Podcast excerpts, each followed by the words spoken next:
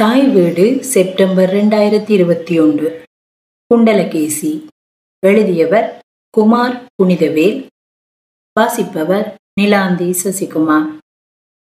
தமிழ் அன்னையை ஐந்து காப்பியங்கள் ஆபரணங்களாக அலங்கரிப்பதாக ஐந்தாம் வகுப்பு தமிழாசிரியர் கற்பித்து தந்தார். அவை சிலப்பதிகாரம் மணிமேகலை குண்டலகேசி வளையாபதி மற்றும் சீவக சிந்தாமணி ஆகும். ஆனால் எனக்கு கற்பித்து தந்தது சிலப்பதிகார கதையும் ஓரளவு மணிமேகலை கதையுமே. ஆனால் வடமொழியில் எழுதப்பட்ட மகாபாரதம் ராமாயணம் ஆகிய காப்பியங்கள் என சிறப்பாக கற்பித்தார்கள். வடமொழி காப்பியம் தெரிந்திருந்த தமிழனான எனக்கு எனது தாய்மொழி காப்பியம் தெரியவில்லையே என்பதில் ஆதங்கம். என்னுடைய நண்பர்களிடம் கேட்டு பார்த்தேன். அவர்களும் தெரியாது என விழித்தார்கள். இந்நிலையில் தான் இந்த கோவிட் ஊரடங்கு வேளையில் அவற்றை கற்போம் என முற்பட்டேன். இங்கு குண்டலகேசி எனும் காப்பியத்தின் கதையை உங்களுடன் பகிர்ந்து கொள்வேன். இக்காப்பிய கதையின் கருவை வைத்து உருவாகியதுதான் மந்திரி குமாரி எனும் மிக பழைய சினிமா படமாகும். இக்காப்பியம் ஆறாம் நூற்றாண்டிற்கும் பத்தாம் நூற்றாண்டிற்கும் இடைப்பட்ட காலத்தில் நாதகுத்தனார் என்ற பழுத்த பௌத்த சமயத்தவரால் இயற்றப்பட்டது. இக்காப்பியத்தில் தொன்னூற்று ஒன்பது பாடல்கள் இருந்தன. ஆனால் இவற்றில் காலத்தால் அழியாத பத்தொன்பது பாடல்கள் மட்டுமே இப்போது உள்ளன. இக்கதை கீழ்வருமாறு அமைந்ததாகும். இக்காப்பிய கதாநாயகி ஆகிய குண்டலகேசியின் பிறப்பு பெயர் பத்ரா தீசாவாகும் குண்டலகேசி என்பது அவர் துறவியாகிய வேளையில் தரப்பட்ட காரண இடுகுறி பெயராகும். பத்ராதீசாவின் தந்தை ஒரு பெரும் வணிகச் செல்வந்தர். பத்ராதீசா மிகவும் இளம் வயதிலேயே தன் தாயை இழந்தார்.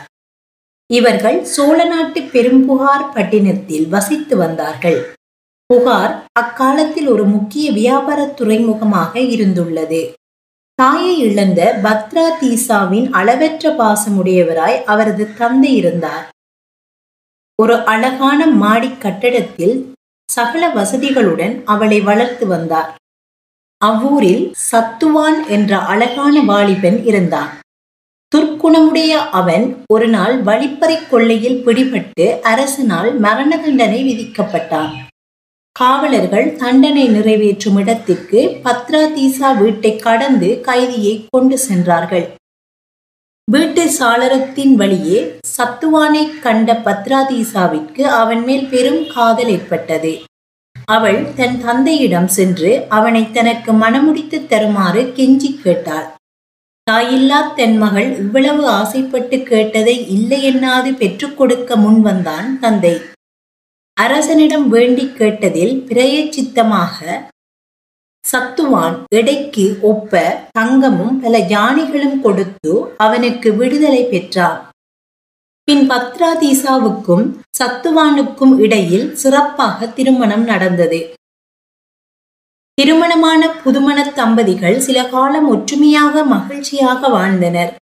ஆனால் திருட்டு சுபாவம் கொண்ட சத்துவானுக்கு பத்ராதீசாவினுடைய நகைகளையும் செல்வத்தையும் தானே அனுபவிக்க வேண்டும் எனும் ஆசை தோன்றியது. அதற்கு திட்டமும் தீட்டினான். அருகிலுள்ள சேரர் மலைக்கு இருவரும் தனியாகச் சென்று மகிழ்ச்சியாக இருந்து வருவோம் என அழைத்தான் பாவம் பத்ராதீசா தன் கணவன் ஆசையுடன் அழைக்கிறான் என்று மகிழ்ச்சியாக அணிகலன்கள் எல்லாம் உடுத்தி புறப்பட்டாள். அந்த மலையேறுகையில் பாதி வழியில் பத்ராதீசாவிற்கு கணவன் மேல் சந்தேகம் தோன்றியது. சிறிது சிறிதாக அவன் கொடிய எண்ணம் அவளுக்கு புலப்பட்டது. காரணம் அவளின் நகைகளை கலட்டி தரும்படி சத்துவான் கேட்டமையே. அந்த மலையின் உச்சியில் சென்று பார்த்தால் புகார் நகரம் தெரிந்தாலும் மறுபக்கம் செங்குத்தான ஒரு பெரும் பள்ளம் உண்டு. அதில் தவறி விழுந்தால் தப்பாமல் மரணம். தன் கொடூரமான கணவனிடம் பத்ரதீசா ஒரு வேண்டுகோள் விடுத்தாள். ஒரு பெண்ணிற்கு கணவன் கையால் மரணம் வருமாகில் அதில் சிறந்த இறப்பில்லை. ஆனால் தனது இறுதி ஆசையாக ஒன்று வேண்டும் என்றாள்.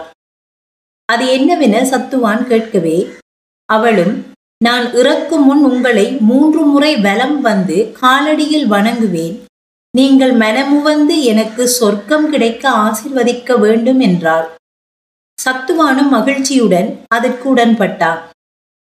மலையின் உச்சியை அடைந்தவுடன் பத்ராதீசா கூப்பிய கரங்களுடன் கண்மூடி வெலம் வந்தாள்.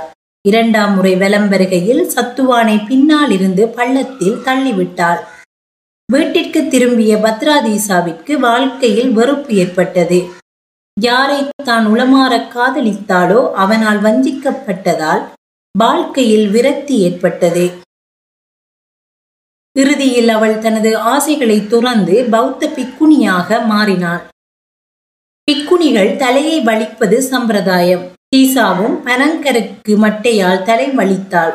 பின் முளைத்த முடி வளைந்து வட்டமாக குண்டலம் போல் காணப்பட்டதால் குண்டலகேசி என அழைக்கப்பட்டாள். அவள் கதையை காப்பியமாக வடித்த நாதகுத்தனார் அதற்கு குண்டலகேசி எனவும் பெயரிட்டார். அவற்றுள் இரண்டாம் பாடலாக அமைந்துள்ள அவையடக்க பாடலை சற்று கவனிப்போம். முதல் வரியில் அவர் நோய் வந்த மாந்தர் மருந்து இனிமையா இருந்தால் என்ன கசப்பா இருந்தால் என்ன விருப்பமாக சாப்பிடுவார்கள் என்கிறார். காரணம் சுகமடைய வேண்டும் என்பதே அவர்கள் நோக்கமாய் இருக்கும் அடுத்த வரியில் குளிர்காலத்தில் குளிர் காய்பவர் அங்கு எரியும் தீயிலிருந்து எழும் புகையை பொருட்படுத்த மாட்டார்கள் என்கிறார். மூன்றாம் வரியில் முடியை மட்டுமன்று மூன்று ஆசைகளான மண் பெண் பொன் ஆகியவற்றை துறந்த புத்த பெருமானை போற்றுகிறார். நான்காம் வரியான இறுதி வரியில் தான் ஏதும் தவறு செய்திருப்பின் அந்த தவறும் தவறல்ல என்று பொறுக்குமாறு வேண்டுகிறார். இதோ அந்த அவையடக்கப் பாடல். நோய் குற்ற மாந்தர் மருந்தின் சுவை நோக்க இல்லார் தீக்குற்ற காதலுடையார் புகை தீமையோரார். போய குற்ற மூன்று மறுத்தான் புகழ் கூறுவேற்கு என் என் வாய்க்குற்ற சொல்லின் வலுவும் வலுவல்ல அன்றே. அடுத்ததாக ஒன்பதாவது பாடல் புத்த தத்துவத்தின் யாக்கை நிலையாமையை விளக்குவதாய் உள்ளது. எமது வாழ்க்கையில் எத்தனையோ மரணங்களை அனுபவிக்கின்றோம். பிறக்கும் வேளையில் கருவில் இருக்கும் வாழ்க்கை மரணிக்கிறது. மீண்டும் கருவில் வாழ்க்கை வர முடியாதல்லவா? ஆகவே கருவில் இருக்கும் பருவத்திற்கு முதல் சாவு அடுத்ததாக குழந்தை பருவம். அதற்கும் ஒரு மரணம் உண்டு. அது காலை பருவம் அடையும் போது வருகிறது. அதைத் தொடர்ந்து காலை பருவ மரணம் வரும். இளமை பருவம் அடையும் வேளை. அங்கும் திரும்பிச் செல்ல முடியாது. அந்த இளமை பருவம் மரணம் அடையும் முதுமை பருவம் அடையும் வேளை. இது சரி நாம் ஏன் முதுமை பருவம் முடியும் வேளை மட்டும் ஒப்பாரி வைத்து அழுகின்றோம்? இது ஒரு நியாயமான கேள்விதானே? இதோ அந்த பாடல்.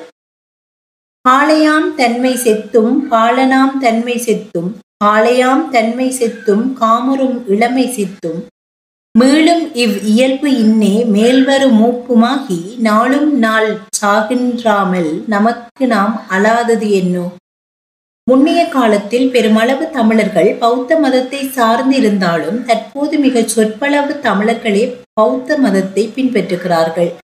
ஆனால் தமிழ் மக்கள் சிந்தனையில் பௌத்த மத கருத்து இன்றும் உள்ளது என்பதே உண்மை.